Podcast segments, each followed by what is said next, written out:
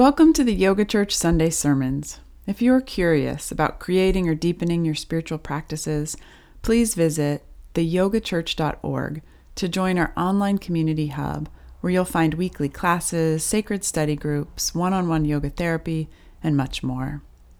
The Yoga Church is here to support your efforts to connect with divine mystery and build your capacity to love. If these sermons bring you joy and value, please consider making a contribution. They're a totally free and ad free offering, but that doesn't mean they're without cost. Your support will help me keep them going. Thank you. And with that, let's dive in. I invite you to bring your attention to the tip of your nose and the fact of your breath. Let your attention flow with that tidal like rhythm of inhale becoming exhale, exhale becoming inhale.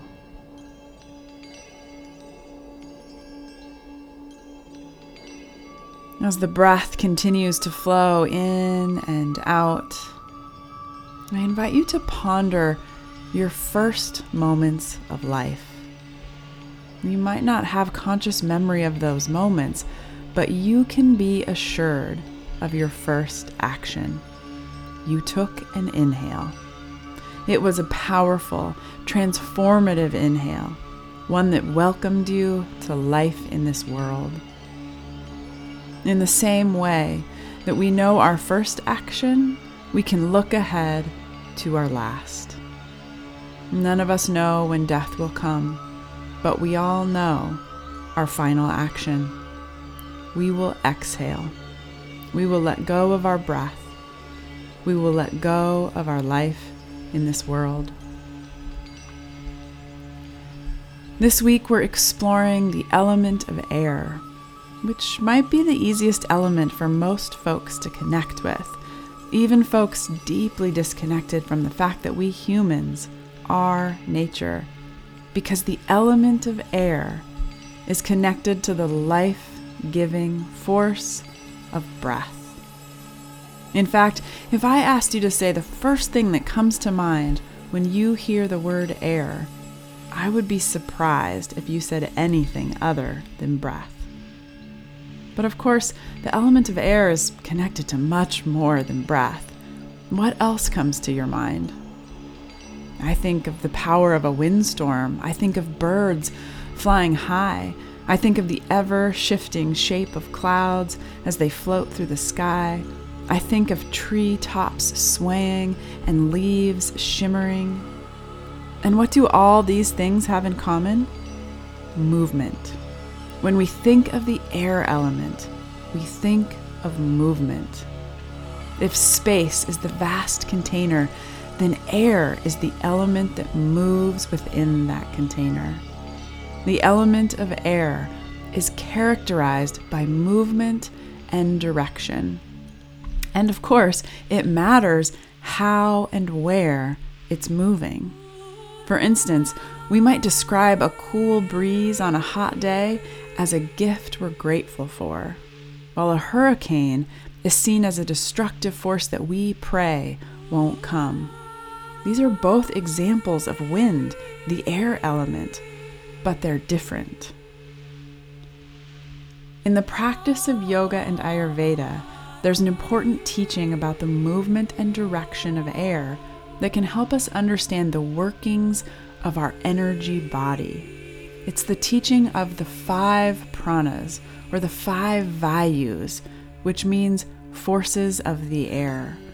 Before we explore them, let's pause to remember the power of prana, which is a Sanskrit word I'm sure you've heard before. It means primary energy.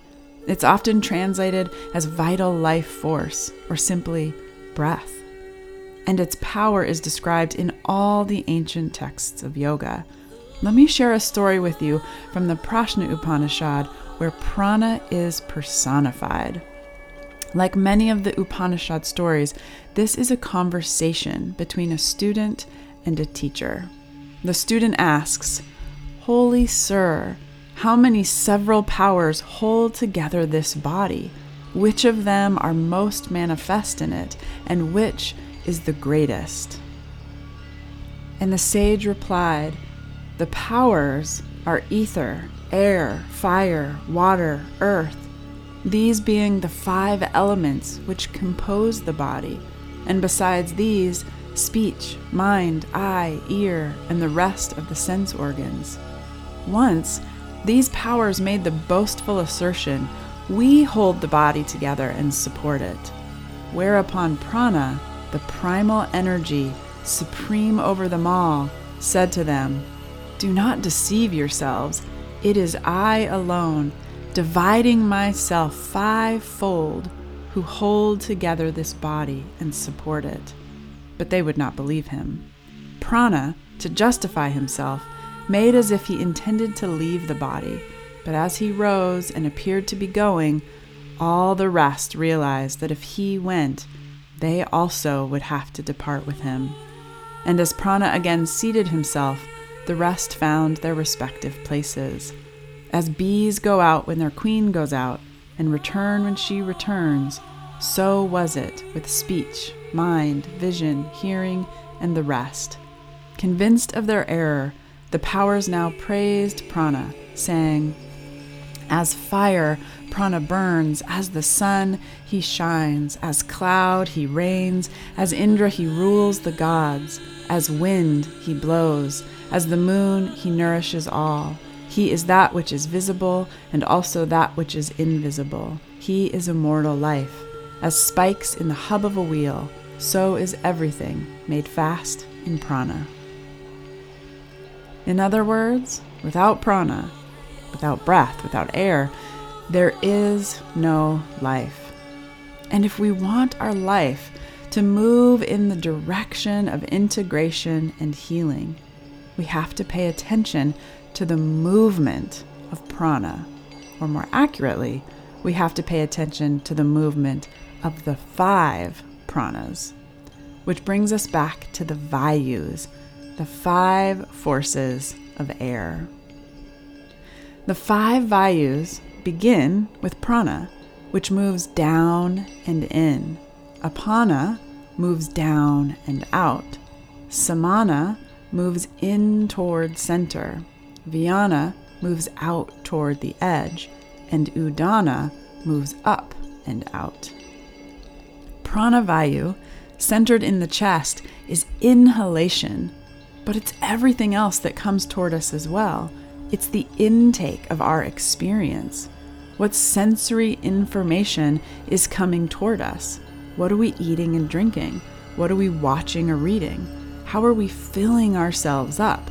The quality of our prana, the forward moving air, directly affects the quality of our life force. It's our vibrancy. And balancing the intake of prana is the vayu of apana, which is the air that moves away. Apana vayu governs elimination. We can't just fill ourselves up indefinitely. We can't keep everything that we take in. Some things need to be eliminated. Apana vayu governs the lower half of the body. It's a downward, outward moving force of air. It's the force behind urination, defecation, menstruation, ejaculation, and childbirth.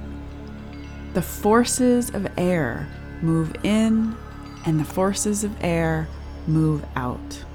And the forces of air also participate in digestion, assimilation, and growth. Digestion is governed by samana vayu, which is the air that moves from the periphery to the center. It's the energy at the navel center. Think of fanning the flames of the digestive fire in our belly. On a physical level, we digest food. On a mental level, we digest experience and emotion. After digestion, assimilation and circulation are governed by Vyana Vayu, which is the air that moves from the center out to the periphery. It moves through our entire system. Think of all that moves through our bodies nerve signals, blood, lymph, hormones, food, water, oxygen, and carbon dioxide. And finally, there is the energy of growth, Udana Vayu, which is the upward moving air. Udana gets us out of bed in the morning. It allows us to stand, to speak, to put forth effort and passion. Udana is the force behind laughter, enthusiasm, and willpower, behind physical and spiritual growth. Udana Vayu, which is centered in the throat, is what comes out of us. It's the outward reflection of the state of all the other Vayus. It's what comes out of us after we've taken in, digested, assimilated, and eliminated. Life is an ever changing journey of movement. And as we work to move in the direction of healing and inner freedom, we can look to the five forces of air, the Vayus, or what I like to call the five winds. We can look around our collective and individual lives and ask, what's moving forward? What's moving away? What's moving in toward center? What's moving out toward the edges? What's moving up and out?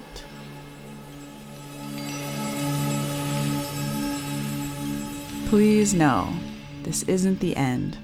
You're welcome to join us every Sunday for the Yoga Church gathering where we deepen into these teachings through practice.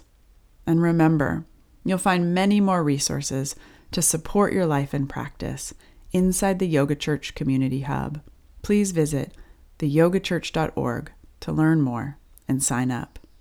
Thank you for being part of the Yoga Church community.